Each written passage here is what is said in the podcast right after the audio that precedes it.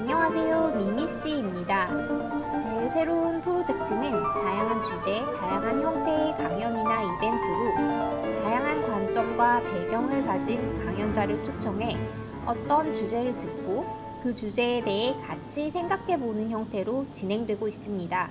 이 강연의 갈래는 언어 능력자가 들려주는 클래식 입문서로 클래식에 대한 강연자의 관점을 넣어 꾸리게 되었습니다. 그럼 즐거운 감상하시길 바랍니다. 자, 그래서 첫 강연은 김수현 씨와 클래식 음악에 대해 나눠보고자 합니다. 네, 카페 미미 씨로부터 클래식 강의를 해달라는 제안을 듣고 음악을 전공하지도 않는 제가 과연 어떤 강연을 할 수 있을까라고 생각을 해봤는데요. 전공자가 아니기 때문에 보통 공연을 보기 전에 저는 저만의 예습 과정을 거치게 되는데요. 그런 개인적인 작업들을 강의로 만들면 어떨까라고 생각을 해봤습니다. 사실 저희가 이 강연을 12월 5일에 계획했었죠. 네, 아까 말씀드린 것처럼 예습 대상이 될 공연이 필요했는데요. 마침 12월 6일에 예술의 전당에서 열리는 도이치 그라모폰 120주년 기념 공연에 맞춰야겠다 생각을 했고요. 그 중에서도 모차르트를 주제로 선정했습니다. 또 12월 5일은 마침 모차르트의 기일이기도 하더라고요. 강의 준비를 하면서 자료를 검색해 보니 올해 유독 모차르트에 대한 서적이 많이 발견이 되었는데요. 다 읽어보셨나요? 네, 거의 대부분 읽어봤는데요. 어, 모차르트라는 사람을 다양한 관점에서 바라보았더군요. 재밌는 사실은 모차르트를 바라보는 시선이 글쓴이마다 아주 많이 달랐다는 건데요. 개인적으로 모차르트 자체보다 저는 그런 접근 방식이 흥미로웠습니다. 이토록 수많은 음악가 또는 음악 애호가들이 자기만의 언어로 모차르트를 해석한 모차르트의 삶이지만 오늘은 저만의 언어로 소개를 하려고 합니다. 수현 씨는 클래식과 특별한 인연이 많다고 들었는데 설명해 주실 수 있을까요? 네, 현재 저는 취미로 클래식을 감상하는 아마추어 애호가이지만 제가 처음으로 본 공연에서는 사실 클래식에 그렇게 빠져들지 못했어요. 그때는 2012년이었는데 파리에서였고요.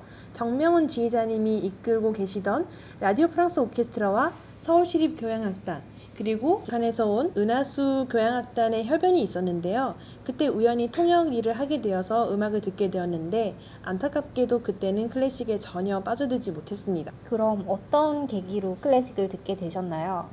제가 생애 두 번째로 접한 클래식 공연이 바로 피아니스트 조성진 씨의 리사이틀이었는데요.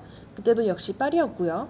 그 공연은 2015년 쇼팽 국제 피아노 콩쿨 우승자에게 부상으로 지어, 주어진 연주였는데요. 파리 유학 시절 우연히 네이버 카페에 유랑에 올라온 홍보글을 보고 예약을 한 거였는데요. 피아노 소리에 완전히 홀려버렸고 실제로 힘든 유학 생활을 버티게 해준 장본인이기도 합니다.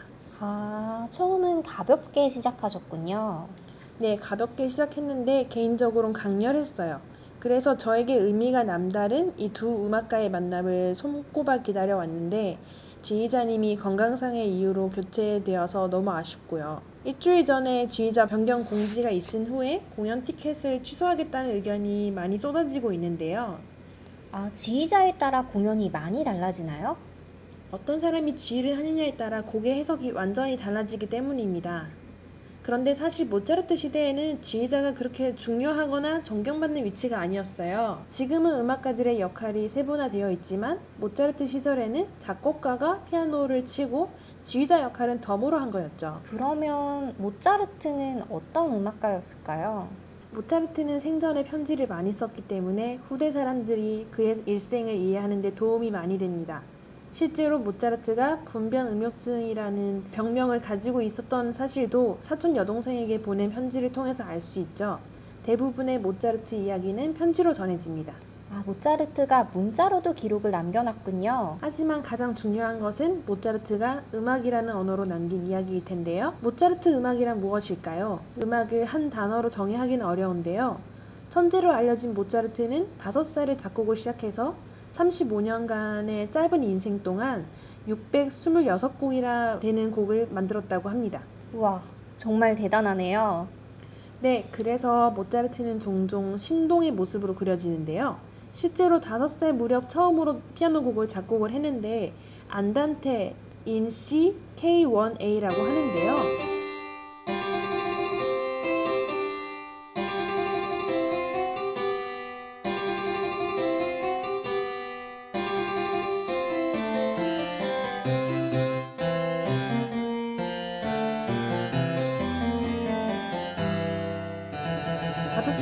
막 지났을 무렵 직접 곡을 만들었다고 합니다. 그 나이에 곡을 직접 만들었다고요? 어린 모차르트가 작곡을 해야지라고 생각을 하고 만들진 않았겠죠. 연주를 하는 모차르트를 보고 아버지인 레오폴드가 그를 신기하게 여겨서 공책에 적어둔 것인데요.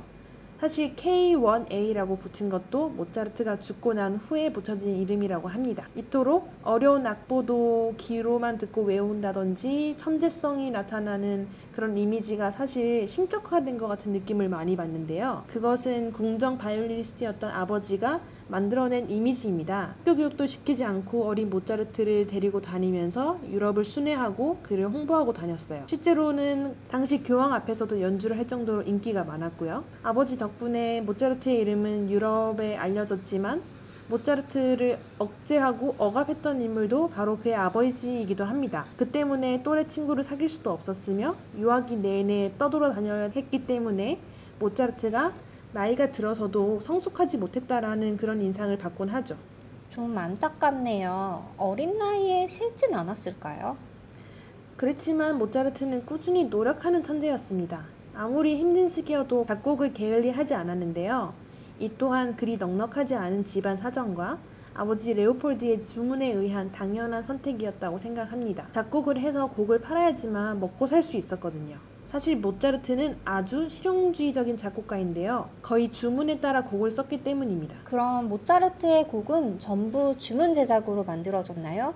주문 제작이라고 하니까 어감이 좀 이상한데 그렇게 누군가의 취향에 따라 써진 걸까요? 작곡가로서 모차르트는 오페라, 교향악, 실내악 등 여러 분야의 음악을 만들었는데요. 피아노 협주곡은 모차르트가 유일하게 전 세계에 걸쳐 꾸준히 작곡한 장르입니다. 피아노 협주곡은 누군가의 주문을 받고 만든 게 아니라 그래서 자기만의 가장 솔직한 언어로 쓰여졌다고 생각하는데요. 인간 모차르트를 이해하는데 아주 적절한 장르라고 생각을 합니다. 피아노 협주곡이요? 피아노 협주곡이라는 게 뭔가요? 피아노가 주가 되어서 관현악단과 함께 연주한다는 뜻인데요. 영어로는 피아노 콘체르토라고 합니다. 사실 콘체르토라는 말은 이탈리아어인데요. 라틴어로 경쟁하다라는 단어 certamen과 협조하다라는 단어의 콘세레레의 결합이라고 할 수 있습니다. 상반된 두 단어이지만 둘 다 맞는 말이에요. 실제로도 피아노 협주곡의 독주자는 협주곡을 연주할 때 서로 협연할 때 협조하면서도 자기가 돋보이기 위해서 노력하거든요. 피아노는 혼자 오케스트라의 모든 음역을 연주할 수 있기 때문에 오케스트라의 구성원이 될 필요가 없어요.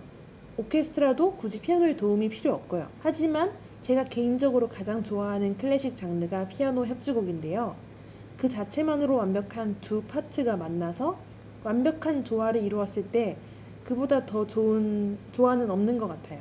오, 흥미있네요. 좋아하시는 피아노 협주곡 한 곡을 좀 더 자세히 설명해 주실 수 있을까요? 그러면 모차르트의 피아노 협주곡 20번 얘기를 한번 해볼게요.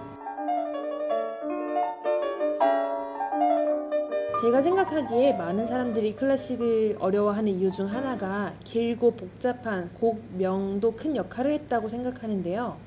비교적 쉬운 부제가 붙은 베토벤의 운명이랄지 모차르트의 작은별 같은 경우는 친근하죠. 하지만 보통 클래식 곡은 영어로 적는 경우가 많은데요.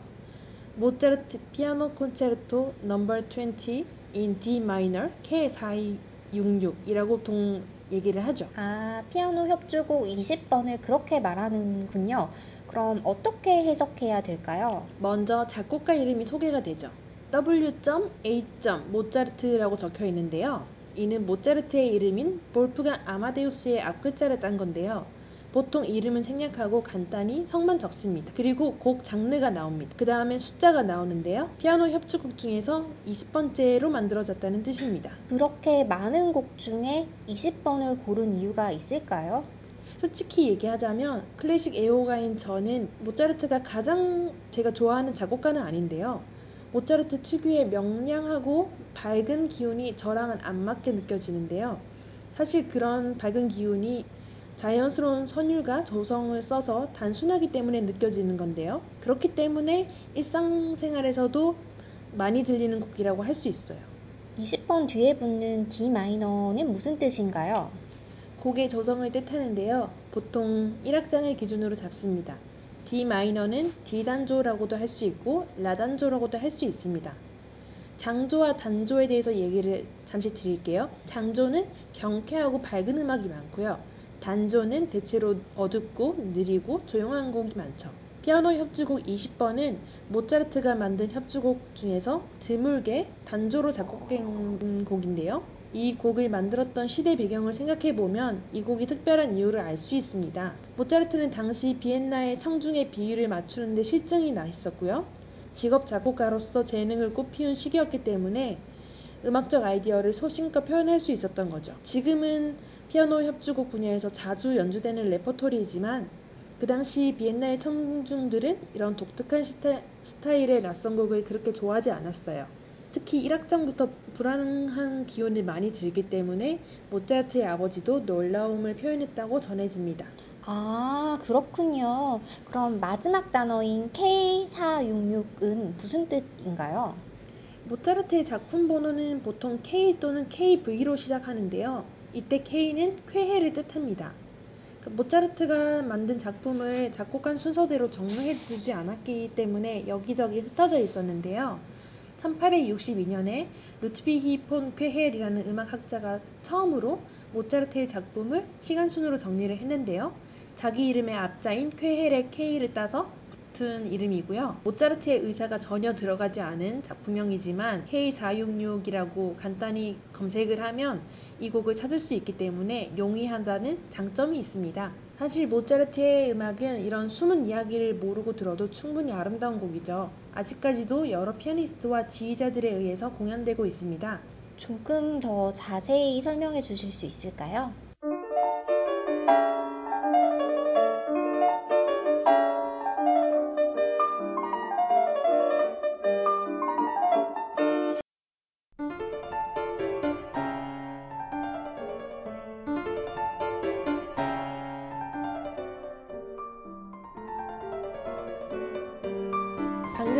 두 곡의 차이가 느껴지시나요?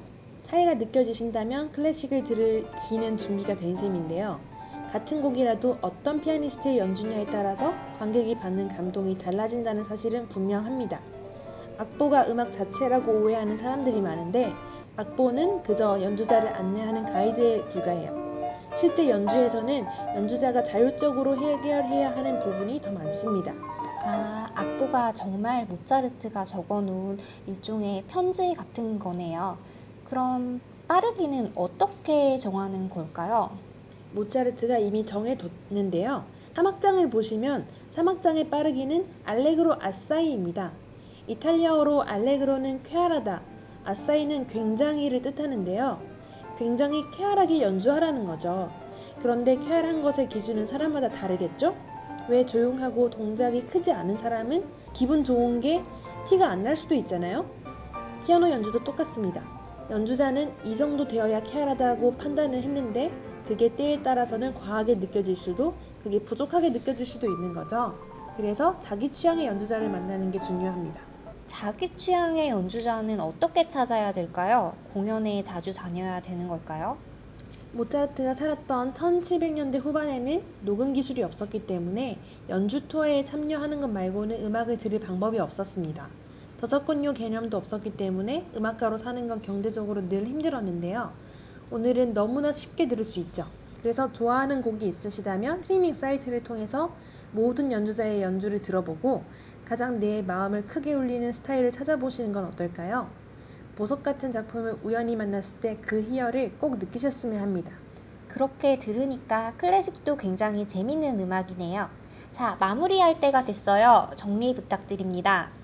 네, 모차르트는 화려한 요하기와는 달리 냉대와 무관심 속에서 죽어간 것으로 알려져 있는데요. 죽을 때 머릿속에 있는 곡을 새 악보로 다 옮기지 못해서 아쉬웠다고 합니다.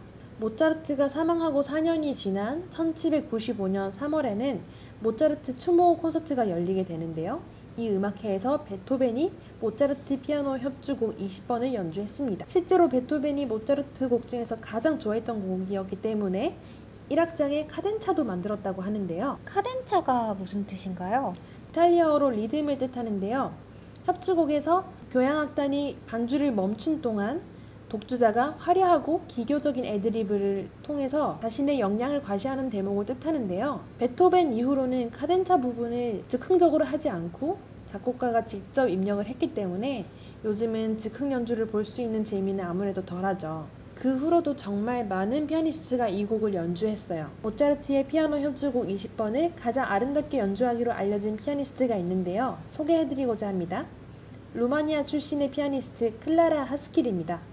깨끗하고 단아한 음색으로 유명하며 모차르트처럼 어릴 적부터 피아노와 바이올린을 연주한 것으로 알려 있습니다. 꼭 한번 들어보시길 제가 권장합니다. 네, 꼭 찾아보도록 할게요. 오늘 함께 해주셔서 정말 감사했습니다. 모든 역사적인 사건들은 시간이 지나서야 그 가치를 객관적으로 인정받는다고 하는데요. 12월 6일 이날의 공연도 어떤 기억으로 남을지 기대가 됩니다. 현재 우리가 만나본 연주자들이 200년 뒤에는 모차르트와 같이 천재로 인정을 받을지도 모르겠죠? 자, 지금까지 미미씨에서 정현미, 김수현 씨였습니다. 네, 다음 강연도 기대해 주시길 바라고요. 지금까지 들어주셔서 정말 감사합니다.